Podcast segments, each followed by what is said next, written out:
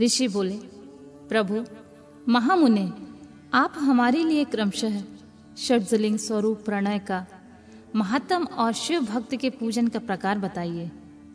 सूत जी बोले, महर्षियों, आप लोग तपस्या के धनी हैं। आपने यह बड़ा सुंदर प्रश्न उपस्थित किया है। किंतु इसका ठीक ठीक उत्तर महादेव ही जानते हैं। दूसरा कोई नहीं। तथापि भगवान शिव की कृपा से ही मैं उस विषय का वर्णन करूँगा। वे, भगवान शिव हमारी और आप लोगों की रक्षा का भारी भार बारंबार स्वयं ही ग्रहण करें। प्राणाम है, प्रकृति से उत्पन्न, संसार रूपी महासागर का। प्रणव, इससे पार करने के लिए। दूसरी, नाव, नव। इसलिए, इस ओमकार के प्रणव को संज्ञा देते हैं। ओमकार अपने जप करने वाले साधकों से कहता है प्रा, प्रपंच ना नहीं है। वह तुम लोगों के लिए। अतः इसी भाव को लेकर ज्ञानी पुरुष ओम को प्रणव नाम से जानते हैं। अर्थात यह सब तुम उपासकों को बलपूर्वक मोक्ष तक पहुँचा देगा। इसी अभिप्राय से भी इसे ऋषि मुनि प्रणव कहते हैं। अपना जप करने वाले, योगियों के तथा अपने मंत्रों की पूजा करने वाले उपासक के समक्ष कर्मों का नाश करके यह दिव्य नूतन ज्ञान देता है। इसलिए इसका नाम प्रणव है। उन माया रहित महेश्वर को ही नव अर्थात नूतन कहते हैं। वे परमात्मा प्रकट रूप से नव अर्थात शुद्ध स्वरूप हैं। इसलिए प्रणव कहलाते हैं। प्रणव साधक को नव अर्थात नवीन कर देता है। इसलिए भी विद्वान पुरुष उसे प्रणव के नाम से जानते हैं, अथवा प्रकट रूप से नव दिव्य परमात्म ज्ञान प्रकट करता है। इसलिए वह प्रणव है। प्रणव के दो भेद बताए गए हैं, स्थूल और सूक्ष्म। एक अक्षर रूप जो ओम है, उसे सूक्ष्म प्रणव जानना चाहिए, और नमः शिवा। यह पाँच अक्षर वाले मंत्र को स्थूल प्रणव मानना चाहिए। जिसमें पाँच अक्षर व्यक्त नहीं है, वह सूक्ष्म है। जिसमें पाँचों अक्षर संयुक्त रूप से व्यक्त हैं, वह स्थूल है। जीवान मुक्त पुरुष के लिए सूक्ष्म प्रणव के जप का विधान है। वही उसके लिए समस्त साधनों का सार है। यद्यपि जीवांत मुक्त के लिए वही साधन की आवश्यकता नहीं है, क्योंकि वह सिद्ध रूप है, तथापि दूसरों की दृष्टि में जब तक उसका शरीर रहता है, तब तक उसके द्वारा प्रणव जप की सहज साधना स्वतः होती रहती है। वह अपने देह का विलय होने तक सूक्ष्म प्रणव मंत्र का जाप और उसके अर्थ अर्थमुख परमात्म तत्व का अनुसंधान करता रहता है। वह शरीर नष्ट हो जाता है और तब वह पूर्ण ब्रह्म स्वरूप शिव को प्राप्त कर लेता है। यह सुनिश्चित बात है, जो अर्थ का अनुसंधान न करके केवल मंत्र का जाप करता है, उसे निश्चय ही योग की प्राप्ति होती है। जिसने छत्तीस करोड़ मंत्र का जप कर लिया हो, उसे अवश्य ही योग प्राप्त हो जाता है। सूक्ष्म प्रणव के हस्य और दीर्घ के भेद से दो रूप जानने चाहिए। अकार, उकार, मकार, बिंदु, नाद, शब्द, काल और कला। इनमें युक्त जो प्रणव है, उसे दीर्घ प्रणव कहते हैं। वह योगियों के ही हृदय में स्थित होता है। मकार पर्यंत जो ओम है, वह आ उमा इन तीनों शब्द से युक्त होता है। इसी को हव्य प्रणव कहते हैं। आ, शिव है, ऊ शक्ति है। और मकार इन दोनों की एकता होती है। यह त्रितत्व रूप है। ऐसा समझकर हस्व प्रणव का जाप करना चाहिए। जो अपने समस्त पापों का क्षय करना चाहते हैं, उनके लिए यह हस्व प्रणव का जाप अत्यंत आवश्यक होता है। पृथ्वी, जल, तेज, वायु और आकाश, ये पाँचों भूत तथा शब्द, स्पर्श आदि इनके पाँच विषय। ये सब मिलकर दस वस्तुएँ मनुष्यों की कामना के विषय हैं। इनकी आशा मन में लेकर जो कर्मों के अनुष्ठान में संलग्न होते हैं, वे दस प्रकार के पुरुष प्रवर्त कहलाते हैं, अथवा प्रवर्तगामी कहलाते हैं, तथा जो निष्काम भाव से शास्त्र विहित कर्मों का अनुष्ठान करते हैं, वे निवृत्त कहे गए हैं। प्रवर्त पुरुषों को हजब प्रणव का जाप करना चाहिए और निवृत्त पुरुषों को दीर्घ प्रणव का। व्याहतियों तथा मंत्र आदि से इच्छा अनुसार शब्द और कला से युक्त प्रणव का उच्चारण करना चाहिए। वेदों के आदि में और दोनों संध्याओं की उपासना के समय भी ओमकार का उच्चारण करना चाहिए। प्रणव का नौ करोड़ जप करने से मनुष्य शुद्ध हो जाता है। फिर नौ करोड़ का जाप करने से वह पृथ्वी तत्व पर विजय पा लेता है। तत्पश्चात पुनः नौ करोड़ का जप करके वह जल तत्व को जीत लेता है। पुनः नौ करोड़ जप से अग्नि तत्व पर विजय पा लेता है। तदंतर फिर नौ करोड़ का जाप करने पर वह वायु तत्व पर विजय पा लेता है। फिर नौ करोड़ के जप से आकाश को अपने अधिकार में कर लेता है। इसी प्रकार नौ नौ करोड़ का जप करके वह क्रमशः गंध, रस, रूप, स्पर्श और शब्द पर विजय पाता है। इसके बाद फिर नौ करोड़ का जाप करके अहंकारों को भी जीत लेता है। इस तरह 108 करोड़ प्रणों का जप करके उत्कृष्ट बोध को प्राप्त किया हुआ पुरुष शुद्ध योग का लाभ करता है। शुद्ध योग से युक्त होने पर वह जीवंत मुक्त हो जाता है। इसमें संशय नहीं है। सदा प्रणव का जप और प्रणव रूपी शिव का ध्यान करते समय समाधि में स्थित हुआ महायोगी पुरुष साक्षात शिव ही होता है। इसमें कोई संशय नहीं होता। पहले अपने शरीर में प्रणव के ऋषि छंद और देवता आदि का न्यास करके फिर जब आरंभ करना चाहिए। अकार आदि मातृत्व का वर्णों से युक्त प्रणव का अपने अंगों में न्यास करके मनुष्य ऋषि हो जाता है। मंत्रों के दश विध संस्कार मातृका न्यास तथा षोडशोधन आदि के साथ संपूर्ण न्यास फल उसे प्राप्त होता है। प्रवृत्ति तथा प्रवृत्ति निवृत्ति से मिश्रित भाव वाले पुरुषों के लिए स्थूल प्राणों का जाप ही अभीष्ट साधक होता है। क्रिया तप और जप के योग से शिव योगी तीन प्रकार के होते हैं, जो क्रमशः क्रिया योगी तपोयोगी और जप योगी कहलाते हैं, जो धन आदि वैभव से पूजा सामग्री का संचय करके हाथ आदि अंगों से नमस्कार आदि क्रिया करते हुए इष्ट देव की पूजा में लगा रहता है। वह क्रिया योगी कहलाता है। पूजा में संलग्न रहकर, जो परिमित भोजन करता है, बाहरी इंद्रियों को जीतकर वश में किए रहता है और मन को भी वश में करके परद्रोह आदि से दूर रहता है, वह तप योगी कहलाता है। इन सभी सद्गुणों से युक्त होकर, जो सदा शुद्ध भाव से रहता है, तथा समस्त काम आदि दोषों से रहित हो, शांत चित्त से निरंतर जप किया करता है। उसे महात्मा पुरुष जप योगी मानते हैं। जो मनुष्य सोलह प्रकार के उपचारों से शिव योगी महात्माओं की पूजा किया करता है, वह शुद्ध होकर सालों के आदि के क्रम से उत्तरोत्तर उत्कृष्ट मुक्ति को प्राप्त कर लेता है। द्विजो, अब मैं जप योग का वर्णन करता हूँ। तुम सब लोग ध्यान देकर सुनो। तपस्या करने के लिए जप का उपदेश किया गया है। क्योंकि वह जप करते करते अपने आप को सर्वथा शुद्ध कर लेता है। ब्राह्मणों, पहले नमः पद हो, उसके बाद चतुर्थी विभक्ति में शब्द शिव हो। तो पज्जा तत्वात्मक तत्व नम शिवा मंत्र होता है। इसे शिव पज्जाक्षर कहते हैं। यह स्थूल प्रणव रूप है। इस पज्जाक्षर के जप से ही मनुष्य संपूर्ण सिद्धियों को प्राप्त कर लेता है। पज्जाक्षर मंत्र के आदि से ओंकार लगाकर ही सदा उसका जप करना चाहिए। दूजो, गुरु के मुख से पज्जाक्षर मंत्र का उपदेश पाकर जहाँ सुखपूर्वक निवास किया जाता है, ऐसी उत्तम भूमि पर महीने के पूर्व पक्ष में आरंभ करके कृष्ण पक्षी की चतुर्दशी तक निरंतर जप करता रहे। माघ और भादों के महीने अपना विशिष्ट महत्व रखते हैं। यह समय सब समयों से उत्तोत्तम माना गया है। साधक को चाहिए, वह प्रतिदिन एक बार परिमित भोजन करे, मौन रहे, इंद्रियों को वश में रखे, अपने स्वामी और माता पिता की नित्य सेवा करे। इस नियम से रहकर जप करने वाला पुरुष एक सहस्त्र जप से ही शुद्ध हो जाता है। अन्यथा वह ऋणी होता है।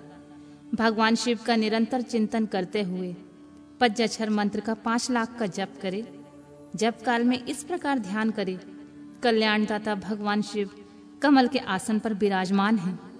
उनका मस्तक श्री गंगा जी तथा चंद्रमा की कला से सुशोभित है। उनकी बाई जांग पर आदि शक्ति भगवती उमा बैठी हैं। वहाँ खड़े हुए बड़े बड़े गण भगवान शिव की शोभा बढ़ा रहे हैं। महादेव जी अपने चारों हाथों में मृग मुद्रा टंग तथा वर और अभय की मुद्राएँ धारण किए हुए हैं। इस प्रकार सदा सब पर अनुग्रह करने वाले भगवान सदाशिव का बारंबार स्मरण करते हुए, हृदय और सूर्यमंडल से पहले उनकी मानसिक पूजा करके, फिर पूर्वाभिमुख हो जाकर पूर्वोक्त पज्जाछरी विद्या का जाप करें। उन दिनों साधक सदा ही शुद्ध कर्म करें। जबकि समाप्ति के दिन कृष्ण पक्ष के चतुर्दशी को प्रातः काल नित्य कर्म करके शुद्ध एवं सुंदर स्थान में शौच, संतोष आदि। नियमों से युक्त हो। शुद्ध हृदय से पज्जाक्षर मंत्र का बारह सहस्त्र जप करें। तत्पश्चात पाँच सापत्निक ब्राह्मणों को, जो श्रेष्ठ और शिव भक्त हों, वर्ण करें। इनके अतिरिक्त एक श्रेष्ठ आचार्य प्रवर का भी वर्ण करें और उसे साम्य सदाशिव का स्वरूप समझें। ईशान तत्पुरुष, अघोर वामदेव तथा सज्जोजात इन पाँचों के प्रतीक स्वरूप पाँच ही श्रेष्ठ और शिव भक्त ब्राह्मणों को वर्ण करने के पश्चात पूजन सामग्री को एकत्रित करके भगवान शिव का पूजन आरंभ करें। विधि पूर्वक शिव की पूजा संपन्न करके होम आरंभ करें। अपने ग्रह सूत्र के अनुसार सुखांत कर्म करके, अर्थात परिसमुहन, उपलेपन, उल्लेखन, मृदु उदरण, अभ्युक्षण इन पज्य भू संस्कारों के पश्चात वेदी पर स्वामी मुख अग्नि को स्थापित करें।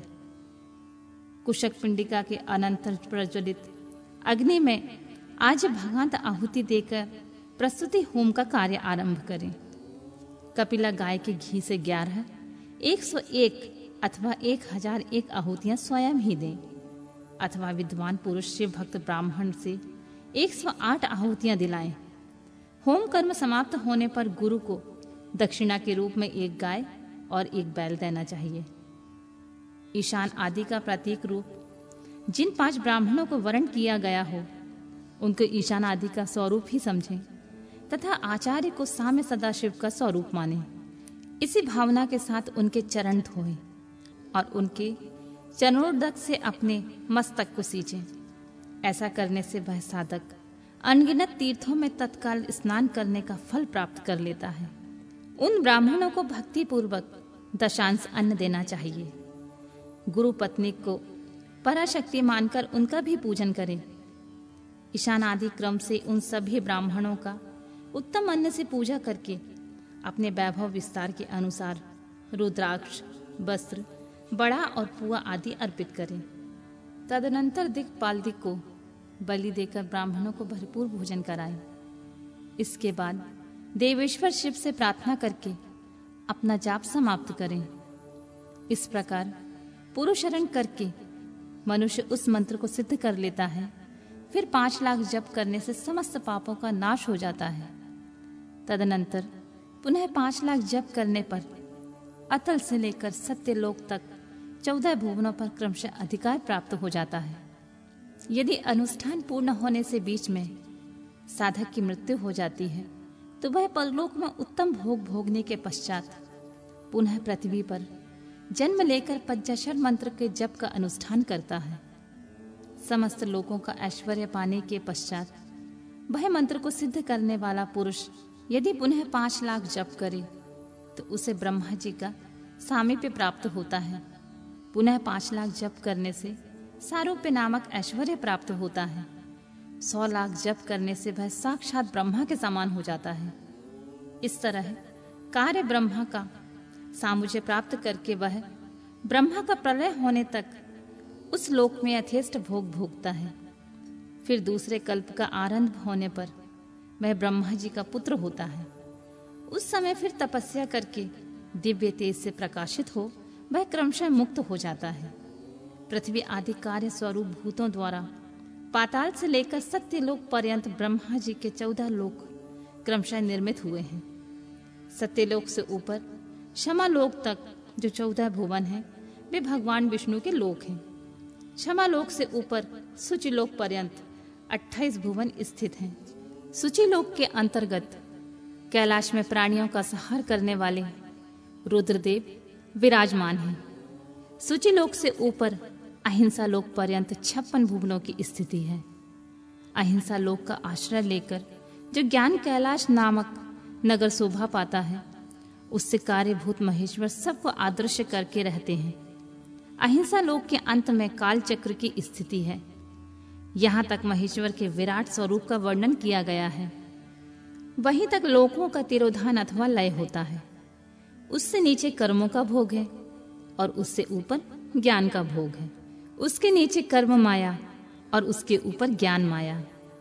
अब मैं कर्म माया और ज्ञान माया का तात्पर्य बता रहा हूँ। माँ का अर्थ है लक्ष्मी। उससे कर्म भोग याद प्राप्त होता है। इसलिए वह माया अथवा कर्म माया कहलाती है। इसी तरह माँ, अर्थात लक्ष्मी से ज्ञान भोग याद अर्थात प्राप्त होता है। इसलिए उसे माया या ज्ञान माया कहा गया है। उपयुक्त सीमा के नीचे नश्रय भोग है, ऊपर नित्य भोग है। उससे नीचे ही तिरोधान अथवा लय है और ऊपर नहीं। वहाँ से नीचे ही कर्ममय पाशों द्वारा बंधन होता है। ऊपर बंधन का सदा अभाव होता है। उससे नीचे ही जीव सकाम कर्मों का अनुसरण करते हुए विभिन्न लोकों में योनियों के चक्कर काटते हैं। उसके ऊपर के लोकों में निष्काम कर्म का ही भोग बताया गया है। बिंदु पूजा में तत्पर रहने वाले उपासक वहाँ से नीचे के लोकों में ही घूमते हैं। उसके ऊपर तो निष्काम भाव से शिवलिंग की पूजा करने वाले उपासक ही जाते हैं, जो एकमात्र शिव की उपासना में तत्पर हैं। वे उससे ऊपर के लोकों में जाते हैं। वहाँ से नीचे जीव कोटि है और ऊपर ईश्वर कोटि। नीचे संसारी जीव रहते हैं और ऊपर मुक्त पुरुष। नीचे कर्म लोक है और ऊपर ज्ञान लोक ऊपर मद और अहंकार का नाश करने वाली नम्रता है। वहाँ जन्म जनित तिरोधान नहीं है। उसका निवारण किए बिना वहाँ किसी का प्रवेश संभव नहीं है। इस प्रकार तिरोधान का निवारण करने से वहाँ ज्ञान शब्द का अर्थ ही प्रकाशित होता रहता है। अधो भौतिक पूजा करने वाले लोग उससे नीचे के लोकों में ही चक्कर काटते रहते हैं, जो आध्यात्मिक उपासना करने वाले होते हैं। वे ही उससे ऊपर को जाते हैं। जो सत्य, अहिंसा आदि धर्मों से युक्त होकर भगवान शिव की पूजा में तत्पर रहते हैं, वे काल चक्र को पार कर जाते हैं। काल चक्रेश्वर की सीमा तक जो विराट महेश्वर लोग बताया गया है, उससे ऊपर वृषभ के आकार की धर्म की स्थिति है। वह ब्रह्मचर्य का मूर्ति रूप है। उसके सत्य, शौच, अहिंसा और दया ये चार पाद हैं। वह साक्षात शिवलोक के द्वार पर खड़ा है। क्षमा उसके सींग है शम कान है, और वह वेद ध्वनि रूपी शब्द से विभूषित है। आस्तिकता उनके दोनों नेत्र हैं। विश्वासी उनकी श्रेष्ठ बुद्धि एवं मन है।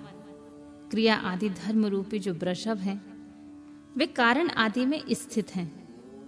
ऐसा जानना चाहिए, उस क्रिया रूप वृषभ का धर्म पर कालातीर शिव आरूढ़ होते हैं। ब्रह्मा, विष्णु और महेश्वर की जो अपनी अपनी आयु है, उसी को दिन कहते हैं। जहाँ धर्म रूपी वृषभ की स्थिति है, उससे ऊपर ना दिन है और ना रात्रि है। वहाँ जन्म मरण आदि भी नहीं है। वहाँ फिर से कारण स्वरूप, ब्रह्मा जी के कारण सत्यलोक पर्यंत चौदह लोक स्थित हैं, जो पज्जा भौतिक कंध से आदि से परे हैं। उनकी सनातन स्थिति है। सूक्ष्म गंध ही उनका स्वरूप है। उनमें ऊपर फिर कारण रूप, विष्णु के चौदह लोक स्थित हैं। उनमें भी ऊपर फिर कारण रूपी रुद्र के अट्ठाईस लोकों की स्थिति मानी गई है। फिर उनमें भी ऊपर कारणेश शिव के छप्पन लोग विद्यमान हैं। तदनंतर शिव सम्मत ब्रह्मचार्य लोक हैं। फिर पाँच आवरणों से युक्त ज्ञानमय कैलाश है। जहाँ पाँच मंडलों, पाँच ब्रह्म कलाओं और आदि शक्ति से संयुक्त आदिलिंग प्रतिष्ठित है। उसे परमात्मा शिव का शिवालय कहा गया है। वही पराशक्ति से युक्त परमेश्वर शिव निवास करते हैं। वे सृष्टि, पालन, सहार, तिरोभाव और अनुग्रह इन पाँचों कृत्यों में प्रवीण हैं। उनका श्री विग्रह सच्चिदानंद स्वरूप है। वे सदा ध्यान रूपी धर्म में स्थित रहते हैं। और सदा सब पर अनुग्रह क्रिया करते हैं। वे स्व आत्मा राम हैं और समाधि रूपी आसन पर आसीन होकर नित्य विराजमान होते हैं। कर्म और ध्यान आदि का अनुष्ठान करने से क्रमशः साधन पथ से आगे बढ़ने पर उनका दर्शन साध्य होता है। नित्य नैमित्तिक आदि कर्मों द्वारा देवताओं का यजन करने से भगवान शिव के समाराधन कर्म में मन लगता है। यदि क्रिया आदि जो शिव संबंधी कर्म है। उनके द्वारा शिव ज्ञान सिद्ध करें, जिन्होंने शिव तत्व का साक्षात्कार कर लिया, अथवा जिन पर शिव की कृपा दृष्टि पड़ चुकी है, वे सब मुक्त ही हैं। इसमें संशय नहीं है। आत्मस्वरूप से जो स्थिति है, वही मुक्ति है। एकमात्र अपने आत्मा में रमन या आनंद का अनुभव करना ही मुक्ति का स्वरूप होता है। जो पुरुष क्रिया, तप, जप, ज्ञान और ध्यान रूपी धर्मों में भली भांति स्थित है। वह शिव का साक्षात करके स्वरात्मा स्वरूप मोक्ष को भी प्राप्त कर लेता है।